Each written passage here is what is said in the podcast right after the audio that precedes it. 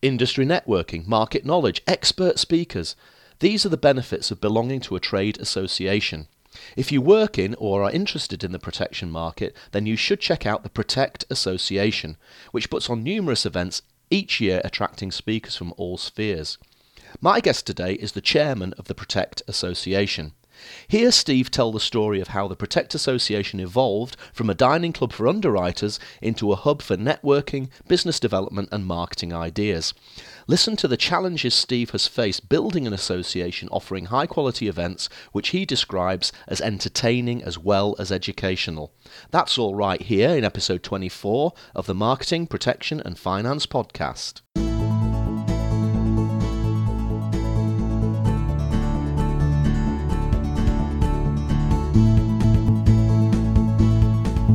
Hi, it's Roger Edwards here, and you're listening to the podcast for providers and advisors looking to share business ideas and inspiration in the world of protection and finance.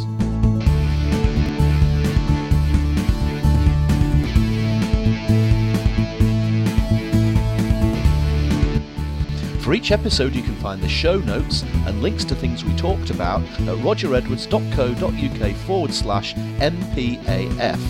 So let's get on with the show and prepare to be inspired. Welcome to the MPAF Podcast. Before we get into Steve Devine and the Protect Association, I'd just like to thank you all for your support over the last six months. Producing this podcast has been a real pleasure for me, as well as a real learning experience. I've spoken to some amazing people, and I've genuinely taken a big idea from each of them. Marketing has never been more important in financial services. Providers have to tell more positive stories to regain public trust and to elevate their propositions higher than ever before. Advisors are using digital technology to produce excellent content to promote their own businesses. Remember the amazing podcast from Phil Knight and Pete Matthew, or the documentary on baby boomers from Martin Bamford and there's more exciting stuff on the way. If you'd like to appear on the MPAF podcast to talk about your business model, a product development, or a marketing campaign, please get in touch. I'd love to talk to you. In fact, that's what makes podcasting so fulfilling, talking to a wide range of motivated people about their passions and their goals. Finally, if you enjoy the MPAF podcast, please leave me a review on iTunes. It would really help push the show up the rankings and make it visible to more people. It only takes two minutes.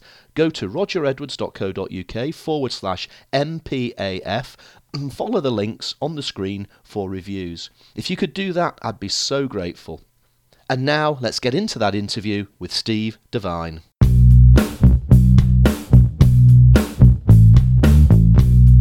So let's get started. Today I'm talking to Steve Devine. Steve runs Devine Connections after spending many years in senior management roles in the general insurance and the protection insurance industry. He specialises in business development, PR and communications. Steve is also the chairman of the Protect Association, a trade body for protection insurance professionals providing networking, market knowledge and business development help. Steve says that the association helps keep him at the forefront of what is happening in the protection insurance market. He's very much a practitioner and his focus is on achieving results and adding value. So, Steve, it's great pleasure to welcome you to the MPAF podcast today. Thank you very much, Roger. How are you? I'm not too bad for a Monday, thank you very much. And uh, what the listeners won't know is we've had a few trials and tribulations trying to set this call up. I think we've tried Skype, failed. We tried Google Plus, failed, and now we're back to Skype, and things seem to be working. What we won't do is set up our own IT business. No, I, I, I think you're absolutely right there. I, I love it when I can phone the IT help desk. It's just unfortunately today there wasn't an IT help desk to phone. so, Steve, before we get into our main discussion today, and we're going to talk about all sorts of things protection and also talk about the Protect Association, let's find out a little bit more about you. Tell everyone about your background so that we can get to know you and find out what makes you tick. Well, my background, I was born in sort of Luton in Bedfordshire. Uh, Luton hasn't got the greatest reputation of places uh, to, to originate from. I'm from an Irish background. I'm the oldest of seven children. Parents were from County Wexford in Ireland. And in fact, this weekend it was, and I'll, I'll roll this into my little known fact about me, Roger. My nephew and, and godson uh, was fighting in the Sky Sports prize fighter thing on Saturday. Okay. So we had all the family around, and he got through to the final. God bless him. Uh, he didn't win the final. He lost to another Irishman, but uh, it was a proud moment actually, and he had he had my dad's nickname uh, emblazoned on his shorts, which was uh, which was quite good. But yeah, born born in Luton, I lo- love sport in general. Um, but it was a fairly rough school. They wouldn't allow us weapons like hockey sticks or uh, cricket bats, so we tended to play football or rugby. Um, you could always have tried using hockey sticks and cricket bats in the rugby match. I think a couple were smuggled in at um, in terms of business, I, I, I actually first started with my dad in the buildings. Actually, he when my dad first came over to England, uh, he, he, wanted to uh, pick a job that would pay the money that he wanted, so he picked the hardest job. So he picked a, a, job called tacking, which is putting up plasterboards on the basis that you know none of the plasterers like doing it or anyone else. Right. So he, he could actually name his price, and and that's the job that he did. And that was my first job. But after a couple of months, I realised that, especially with winter coming on, that a house with no windows or doors is actually colder than being outside. so I gave up and took a fa- and, and took a, an office job. My first company actually was uh, General Motors, who at the time were the biggest company in the world. Okay. And they had uh, they had uh, offices in uh, Luton. I think there was 26,000 people there at the time, so it was huge. Uh, and I started with them as a sort of a finance apprentice, and uh, yeah, it, that's that's what you know, that's how I kicked kicked things off. You know, looking at going around the, the different departments in Vauxhall and finding out from the financial aspect how they ran you know, I think that that was the finance side of it, but and then I went into production control um, in the engineering side, and that was, you know, that it's good background because it's it's about logistics and getting things in on time, and but actually dealing with the, you know, the shop floor as well. So uh, I, that put me in good stead. Now, what what happened was the, the, the twist that got me into financial services was that I was looking, I was got married, and I was looking for a, a new job, and uh, I looked I found this place called Rainbow Countrywide, and they were based in Leighton Buzzard, okay, in Bedfordshire. And at the time, uh, they wanted a credit controller, which is which is where I stepped in. At, at that time, the big the big uh, product that everyone was selling, uh, probably too hard, was uh, endowments, and uh, I I spent a lot of time collecting the uh, commissions on the endowments and counted them and making sure that we you know that everything was right.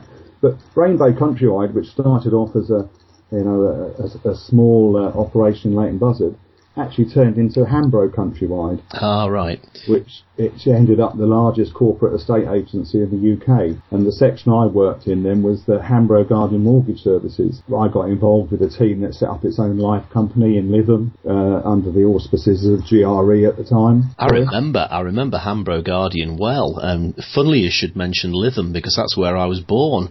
I can remember as a youngster skateboarding in that uh, multi-story car park that they used to have in the GRE headquarters just behind Lytham train station. Yeah, it's it's amazing. I mean, I I loved Lytham. I thought it was typical England, the tree-lined avenues and uh, wide streets and everything. I I loved going up there. Yeah, it was always a pleasure. Uh, when once Hambro Guardian was set up, I ended up looking after the uh, general insurance division of, of Hambro, Hambro Guardian Mortgage Services, and that was a, a, a, delegated authority scheme. I think it was Eagle Star to start with for, for household, uh, and then we also took on uh, creditor insurance, so MPPI. Okay. So that that was the the start of the you know the, the insurance connection, and then I spent ten years with them including a year as marketing manager for Countrywide Surveyors, which was which was a challenge if you've ever tried to market surveyors. and then I, it was sort of the last, it was the recession, sort of early 90s. I, I went across to uh, Pinnacle, who were the then the provider of the creditor insurance, and I and I started working for them. Mm-hmm. Lasted there sort of 15 years. The last seven of which I was the head of group corporate communications. So fantastic time actually, both with Hambro Guardian Mortgage Services and, and with Pinnacle. I mean, two companies, that, you know, had long periods of extended growth and success. A good sort of grounding for me because it, I grew as a, a person uh, and in positions as, as well as experience. You know, I really enjoyed the, both of them mainly focusing on the marketing and communication side as your career progressed, presumably. I think so. I started off in sort of sales and marketing, where I suppose I was Pinnacle's first salesperson. Uh-huh. But with you know two two sort of multi-million pound accounts, sort of uh, the Halifax Building Society and Lloyds TSB. But you know, at, at one stage when I moved across to the uh, communications role, there was a team of about 60 people in the sales department, and then plus support as well. So it it grown like topsy. And where did your career go from there, Steve? You you left to become a consultant, or were there some other management I finished, roles after I that? finished in 2008 with uh, with Pinnacle. I mean, uh, what what what happened was that obviously the the creditor market crashed. Yeah. And that's another tale because obviously in the role that I had, I was Pinnacle's representative on all the trade associations, facing all the regulatory development that was happening. Also trying to, you know, I was, I, I put it as I was sitting on the crow's nest, watch, watching things come from uh, flooding from Canary Wharf in terms of how it might affect our market and, Yeah. our clients, and just making sure that everyone was aware of it.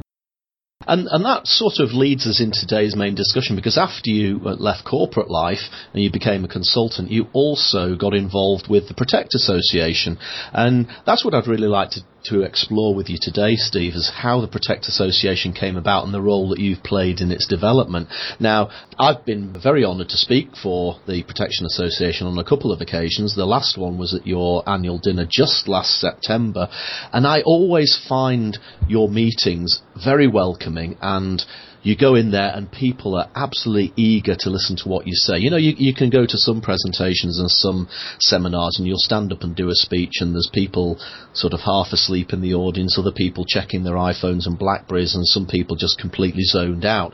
But the Protect Association people just seem to genuinely lap up everything that the speakers say. So it's a very welcoming environment. So maybe tell us a little bit about the Protection, the Protect Association and, and where it started and how you became involved in it. Sure. I mean, the, it goes back to my Pinnacle days, and the uh, the association was actually a dining club for uh, the underwriters of creditor insurance. Right. Um, and it was purely an underwriters club. And Pinnacle used to host the Protect website and organise the events. And in fact, one of the one of the guys I reported to was the joint managing director of Pinnacle, and he was he was the founding chairman of, of Protect. And I think it was 2003. Uh, we, we've been dealing with GISC and also facing imminent FSA regulation. And I think he, I, I saw the hospital pass coming, but when he when he's your boss, you can't actually, you can't actually drop the ball. So No. he said, well, "How would you like to be chairman of Protect?" So uh, that was it and that was in 2003. And, and I'm I'm actually delighted to say that you know I, I still am, and uh, st- I still enjoy it. One of the things that I, I vowed to do once I was in control of it was to uh, to move it on. And obviously, you know, uh, the creditor insurance market did crash. And there was, we always had a joke about, you know, our annual dinner being our last one, the last supper. But um, we've we've we've come through it, and what I've actively looked to do is change the constitution, and we changed it to in two significant places. Uh, the first time was we allowed distribution, uh, distributors and anyone else actually that was interested or taking part or working in the protection market, we allowed them membership, and then the next change was was that it was the whole protection market, and so we encourage anyone and everyone. And you look at the membership today.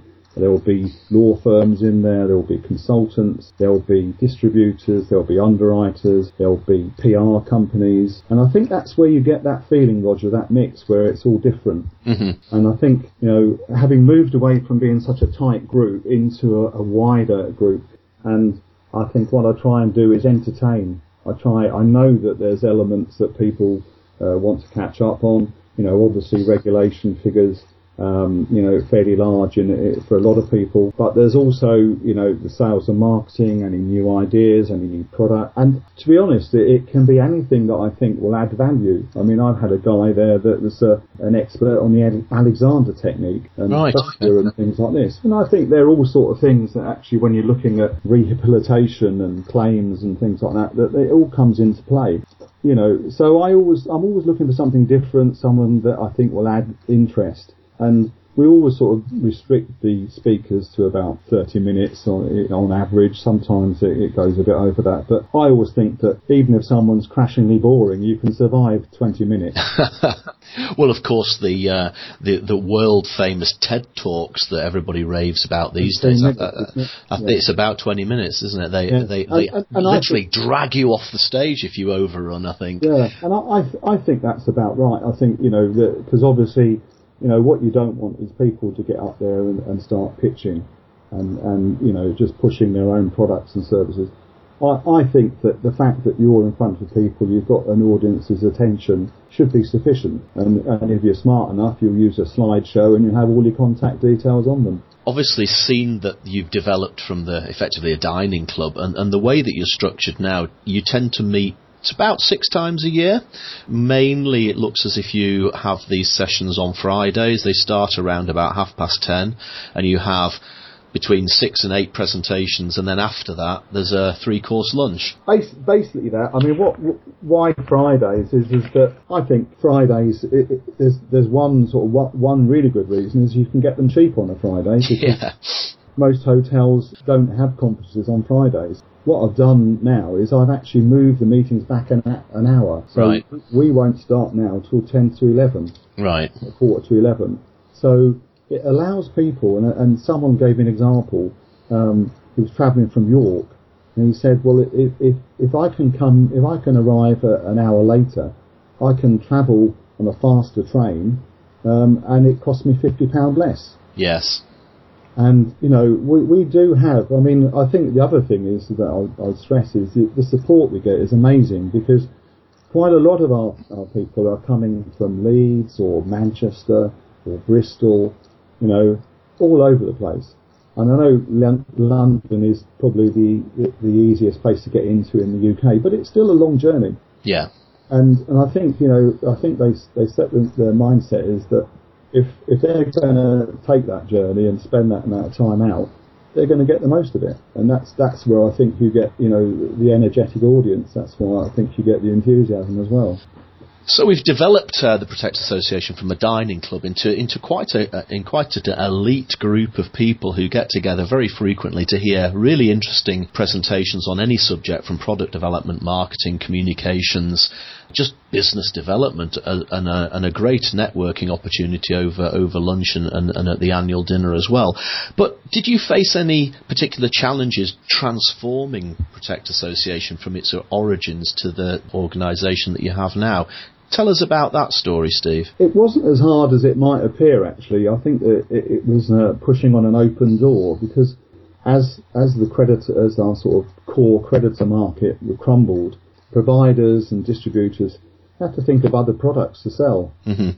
So they, they went into uh, other markets and they started going into household and pets and uh, and other niche type products. Mm-hmm. And you know, it's not Protect is not all about insurance either. We've got members that don't sell insurance. Right. They they sell non-insurance, you know, products and services. So that diversification it, it came naturally, really, because obviously the creditor market is a small band. I think there was only ever 26 underwriters to start with. Right. In total. So, you know, it was fairly small. So, you know, I, I just thought for, from a, a marketing point of view, we just had to sort of widen our base. Uh, and that, and that's you know I think it's worked. I mean sometimes you feel as if you're fighting hard to stand still because obviously you know people will drop off and, and members come and go. But I think that you know the core has stayed really strong. It stayed with us actually. I, I think the model the model that you've got must be must be very popular because you have grown as time's gone by, and, and let's face it, there's quite a lot of competition for this sort of thing. I mean, yeah. some people will say, well, there's the ABI, there's ILAG. Why do we need the Protect Association? What what do you say uh, when people start questioning your place amongst the the other organisations? Well, I think where where, where I've positioned it is is that I've kept us at very much value added, and in terms of uh, spend, you know our memberships are very cheap. I mean, the, the company membership, you know, is £400 per annum and, and also the individual membership, which is something that I personally uh, pushed in because I think that you know, and I've been in that situation myself where you know I'm a one man band. I'm not a I'm not a corporate. I can't afford a lot of money. I certainly can't afford to attend some of the industry conferences that are out there. It's probably my only opportunity is, is by speaking at them rather than uh, rather than paying the, the, the fee. Mm-hmm. So you know, I think that that's that's helped us keep our feet on the ground. Really, you know, we, we we're looking to provide value for money. We're looking to support people that fall in and out of work as well. I mean, you know, you can be a consultant. It doesn't mean that you're fully employed every day of the week. So, I, you know, keeping it keeping it at those sort of rates for, for membership, and then charging the delegate fee of eighty pound, which covers all the refreshments and and the lunch as well. I just think represents good value for money. I think it, it appeals, you've already said self-employed people, smaller companies, consultants, and you do have quite a strong focus on added value, as you say, talking about marketing communications. One of the subjects that continually comes up on the MPAF podcast is the desire, particularly amongst advisor firms, to develop their businesses. Most financial advisors aren't marketeers, they're not business developers, they are just that, they are advisors, that's what they do, they're brilliant at it. And it seems to me that the Protect Association fits into that need that a lot of smaller businesses have in this day and age to use the modern technology that we've got all around us with the internet, social media, online marketing to develop their businesses and to come along and listen to people, tell them masterclasses in 30 minutes, in 40 minutes at your events, how these things can transform their businesses and help them to grow. Yeah, well, you know, as a case in point, our next meeting's on the 16th of January. I put the focus on communication and we've got uh, Simon Ryan of Social Advisors and they, you know, they, they specialise in, in, in IFAs and intermediaries in terms of uh, social media. We've got Alan Newman, who's, uh, you must have come across him, I've thought, Roger. Oh, Alan, Alan and I tried to do a podcast last week, but we had even more technical trouble than you and I did this morning. Yeah. So that, that one's been rearranged for next week, hopefully. And Simon Ryan, of course, has been on the podcast as well. Simon's a great advocate of social media. Yeah. But we've also got a guy called Nick Baker from Bakehouse Communications. Uh, we've got uh, the two guys that worked on the new Protect website, which I'm delighted with. And then finally, we've uh, a bit of a not not so much communication, but we've got uh, guys from the FLA, Richard Bostock and James Marquette, talking about the um, recent meeting they had with uh, the FCA on gap insurance. Uh-huh. So you know, there's a bit like everything, like I try and uh, arrange it. There's a bit in there for everybody. It's interesting that you mentioned Simon Ryan there because, um, as I said, I've had a lot of conversations with him about social media and, and, blogging and that sort of thing. I came across a financial services institution, and of course I won't say who they are, but I found out that they have an internal turnaround time of 48 hours to approve a tweet. I, saw, I saw that. I, was, I, looked at that this morning. That was unbelievable. And, and, and when the guy told me this, I said, just just back up a second there. Just repeat that. And he said, you know, literally we have a 48 hour turnaround on a tweet and, and honestly had to w- roll my jaw back in and you, you, you, cannot be serious i mean social media 48 seconds might be too long in order to reply yeah, that, that does seem that does seem incredible and, and, and it's it's it's not social media as I know it and not as you know it. No, absolutely right. But I think the problem is, is that we have this ingrained fear that's sometimes built into the financial services industry. We've got fear of compliance, we've got fear of legal, we've got people who want to check how we say things. Yeah. Somebody like Simon Ryan coming along to a meeting full of people at the Protect Association is just going to brush all of that aside and say, look, social media is so important. It's an important part of your whole corporate strategy and your marketing strategy, you cannot afford to start thinking you need to put practices in place like this. And I think mm. you give a gr- good opportunity for people to listen to people who've lived and breathed things like social media. There are people out there who can we can learn from, and, and, and that's what I like about the Protect Association program is the variety that you bring to the table. Well, thank you, for, thank you for that. And you know, it's nice to be appreciated, Roger. I, I do try. I mean, a lot of it is just down to people that I know or people that I've heard or people that have been recommended. I always encourage members to, you know, to take part as well. Last year we introduced a members slot, you know, where people that don't necessarily get the prominence that they should because they, they've got a good business proposition or Uh-huh. You know, good range of services. So I'm always encouraging that as well because I think that, you know, the networking is so important as well for people. Not not just in terms of selling stuff to other people or, or chasing prospects, but also just finding out what's going on or what can be done or what's possible, what's you know, what where the next trick is. Yeah. And you know, I, I I've always opened my eyes. I'm a, I'm an old man now, but I, I still want to learn something new every day. And talking about big ideas and learning, what's the one thing that you would like people who have been listening to this edition of the podcast to take away from the experience that you've had building the Protect Association? Well, the number one thing is I'd like to come and, jo- like them to come and join us. I should have guessed that one. don't, yeah, just don't take my word for it. Come and come and find out for yourselves. And you know, all I can do is is, is be out there and, and hope that the word spreads. But one of the, one of the biggest things that's happened for a long while is the um, is the fact that personal finance is on the school curriculum for the first time. Yes. Since, I think it's September this year. I think that's so important, Roger. yeah.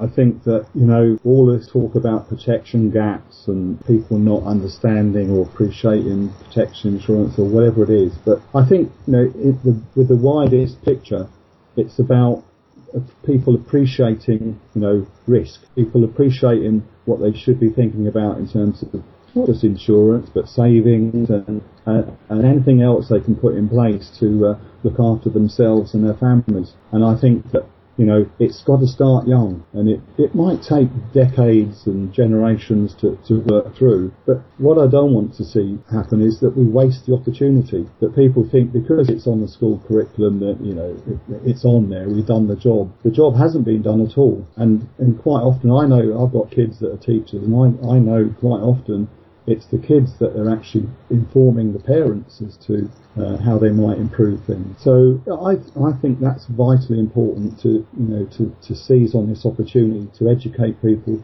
to make the right decisions. And I think that, that that goes forward, doesn't it, into into careers as well. And I like to think that as a marketeer, yes, there's a lot of promotion involved in marketing, and we're ultimately wanting people to buy something, whether it's a you know, a, a, glass of Coke or a, or a life insurance policy, the aim is to get people to like what you're doing and, and to make a purchase. But I do like to think that marketing is more about education than it is about promotion. And I think if you have that mindset that you are trying to teach people and educate them about your products rather than just forcing it down their throats, then ultimately what you achieve is, is better all round. Well, that that's very much my mantra, Roger. That's that's the way I pitch it. In fact, I went to uh, the Open University had a, a, a conference on um, personal finance recently, and Professor Sharon Collard is going to appear in our March Protect meeting. Okay. And you know, we always encourage academics or people from consumer groups. It's not just the industry. I think one of the problems that we have as a as a financial services industry or as an insurance industry is we have far too many silos. Yes. And we all operate within these silos and, you know, we all have our own little worlds and, and own little markets and, and really we should be looking at the, you know, the big tapestry, the big picture and where we fit into it. There are worlds within worlds and I'd, I'd like to unlock that and, and unlock some of the mysteries that prevail however hard we try, up until this point, we still have this issue that the consumer doesn't particularly like the financial services industry, and they probably dislike the protection element of it the most. And even it's bad though, news, isn't it? I yeah, mean, I, I sat on the simple products team. Uh-huh. We tried to get a protection product in there, but the simple answer, Roger, is this protection isn't simple. It isn't. It isn't, and it's and, and it's it's doom and gloom as you say, and, Yeah. and and I think that the bad news stories still pervade. So the the consumer still hears about the decline claims, still hears about underwriting delays still hears about intrusive questioning, we, they're not hearing the positive stories. And you must, you obviously speak to lots of people from different persuasions throughout the um, protection industry in, in, your role at the Protect Association. What do you think that we could do as an industry, as a financial services industry, to make protection and finance wider, I suppose, more accessible and indeed acceptable to more consumers? What do we need to do? Well, I think I think that going back to my earlier point about the um, personal finance education. Yeah think it's got to start there, and it's got to start with uh, the, the younger people in society. Mm-hmm. We've got, you know, I've, I said years ago quite glibly that we've got to make insurance cool. Yes. I don't know if cool is still the word, right word now, but you, you know what I mean. Absolutely and I, right. And I think you know we've got to do that. We we we've got to. Uh, we've got to ingrain, not ingrain, ingrain it, but we've got to open their minds up to the to the point where we'll actually, you know, how will we look after ourselves if something goes wrong? And you know, what are the chances? Now, you know, there is a very good cases now with the regulator where they're not actually bothered about policy documents or what it says they're actually bothered whether it's value for money, bothered about whether people can claim on their policy. Yeah, yeah. They're actually bothered, well, and all the thing about treating customers fairly. What it's all about is trust and putting your trust in an organisation. And I think that that's the onus that's going that, that, that the industry's got to pick up is that you know, its customers have got to trust it. And when you look at the amount of FCA fines that are going on, what would you trust the financial services industry? However hard we try, we're just got to try even harder. Exactly, and I think you know all you can do is, is, is lead by example. Steve, thank you so much for coming on the podcast uh, this afternoon. It's been great to talk to you. Fascinating to hear how you've effectively transformed what was originally just a dining club for underwriters into a, a talking shop and presentation event environment where people can share sales ideas, marketing ideas, PR, business development, and of course, the most important thing, networking, so that they can keep up to date with current trends and what's happening in the industry.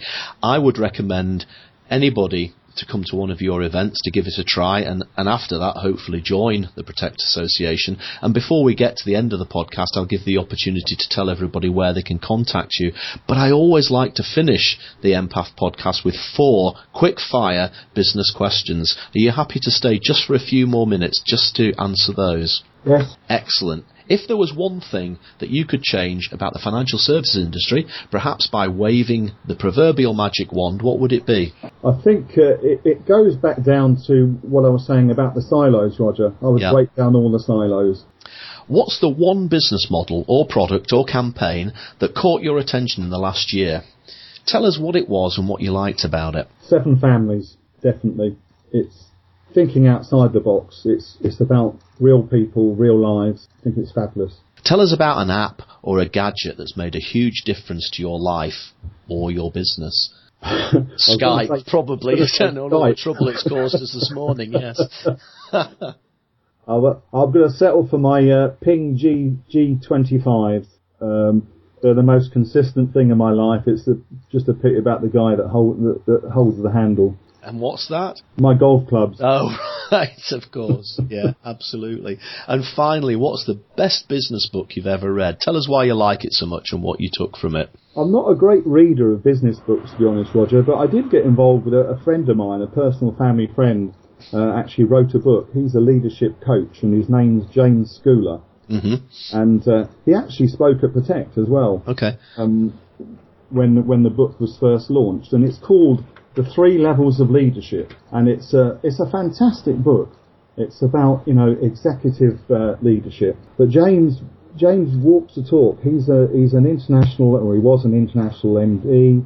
He you know he's into his like yourself. He's into martial arts and uh-huh. uh, yeah, all sorts of stuff, and he, he he does meditation and everything. So he's a very you know fantastic guy, very intense, but he means every word that he says.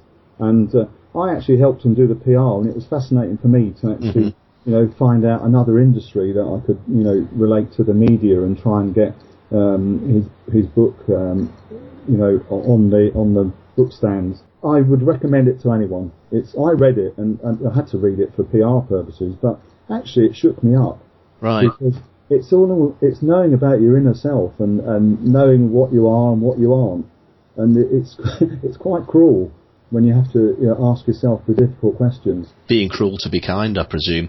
I think so, and also, but as a leader, you need to know what your what your frailties are. So, you know, I I, I found that a very good read and would recommend it. Definitely seems like one to check out. And what I'll do, Steve, as always, is I'll put the links to the book and other things we've talked about in the show notes for this mm-hmm. podcast, and you can find that at uh, rogeredwards.co.uk forward slash mpaf. Before we go, Steve, I'm sure there are people who are going to want to get in touch with you to talk about the Protect Association, or hopefully even talk about some uh, PR or um, development consultancy you could do for them. So let's finish off. You tell everyone how they can contact with you either on Twitter, LinkedIn, Google Plus, or wherever it is, and of course your website. Okay. Well, for me, the PR uh, company is uh, it will be Steve, the email will be steve at divineconnections.co.uk. My protect email is steve.divine at protect-aci.org.uk. My mobile is 07870 901 909 105 and Twitter at Steve T Divine and LinkedIn Stephen Divine. Steve, thank you so much for talking to me today. It's been an absolute pleasure. It's always a pleasure to come to the Protect Association to speak, and now, of course, having just joined, I'm looking forward to the first uh, meeting as a member in January. Let me wish you every success for the future, and I'll see you in January at the next Protect Association meeting. Thanks very much, Roger, and we need to fix up a time where you're going to actually speak at a meeting as well. We'll do that, definitely. Thanks very much.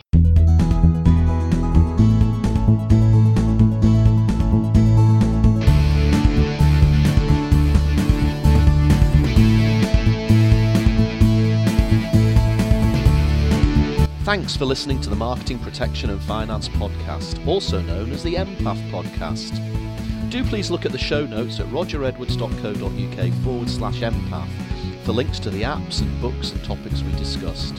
If you enjoyed the show, I'd be grateful if you would leave a review on iTunes. Simply visit rogeredwards.co.uk forward slash iTunes and leave a comment.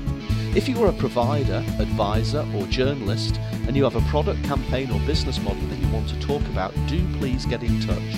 I'd be delighted to have you as a guest on the MPAF podcast. And before we go, just to remind you that nothing that my guests and I talked about on the show is intended to be financial advice of any kind. It's just our thoughts and opinions. Okay?